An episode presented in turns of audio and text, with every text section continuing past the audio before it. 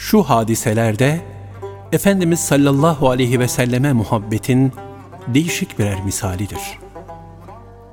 Dünya Müslümanlarının haremeyne kolayca gidip gelmelerini temin için Hicaz demir yolu hattını inşa ettiren 2. Abdülhamit Han, bu demir yolunun sünnet-i seniyeye uygun olması için de Peygamber Efendimizin seferlerinde dinlendiği noktalara istasyon kurulmasını emretmiştir. Böylece demir yollarını bile bir muhabbet akışı içinde Medine'ye ulaştırmıştır.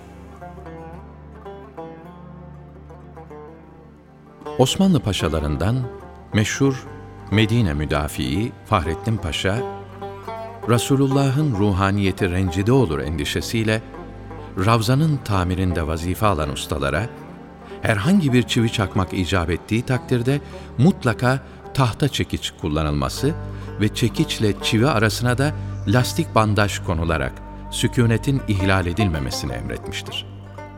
Bu hususta onu böylesine bir edep ve inceliğe sevk eden ayeti kerime şöyledir. Ey iman edenler! Seslerinizi peygamberin sesinin üstüne yükseltmeyin. Birbirinize bağırdığınız gibi peygambere yüksek sesle bağırmayın. Yoksa siz farkına varmadan amelleriniz boşa gidiverir. Her zerremizle onun ruhaniyetini teneffüs ederek Rabbimize dönelim. Onun muhabbetini hücret alarak Rabbimize yalvaralım.